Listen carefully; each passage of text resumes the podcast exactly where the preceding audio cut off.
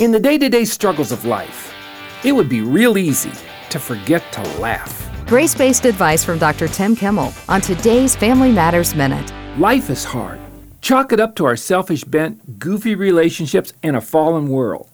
Although weeping has a place in this reality, Psalm 30, verse 5 reminds us that in spite of all this, joy rises like the sun every morning. I think God's trying to tell us that there are many times when sadness is appropriate, but we can't let it define us.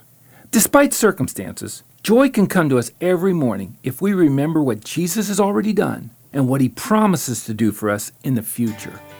Fixing our gaze on the love that Jesus has for us encourages us to push through the difficult times because there's always a dawn waiting for people who trust in God's unfailing love.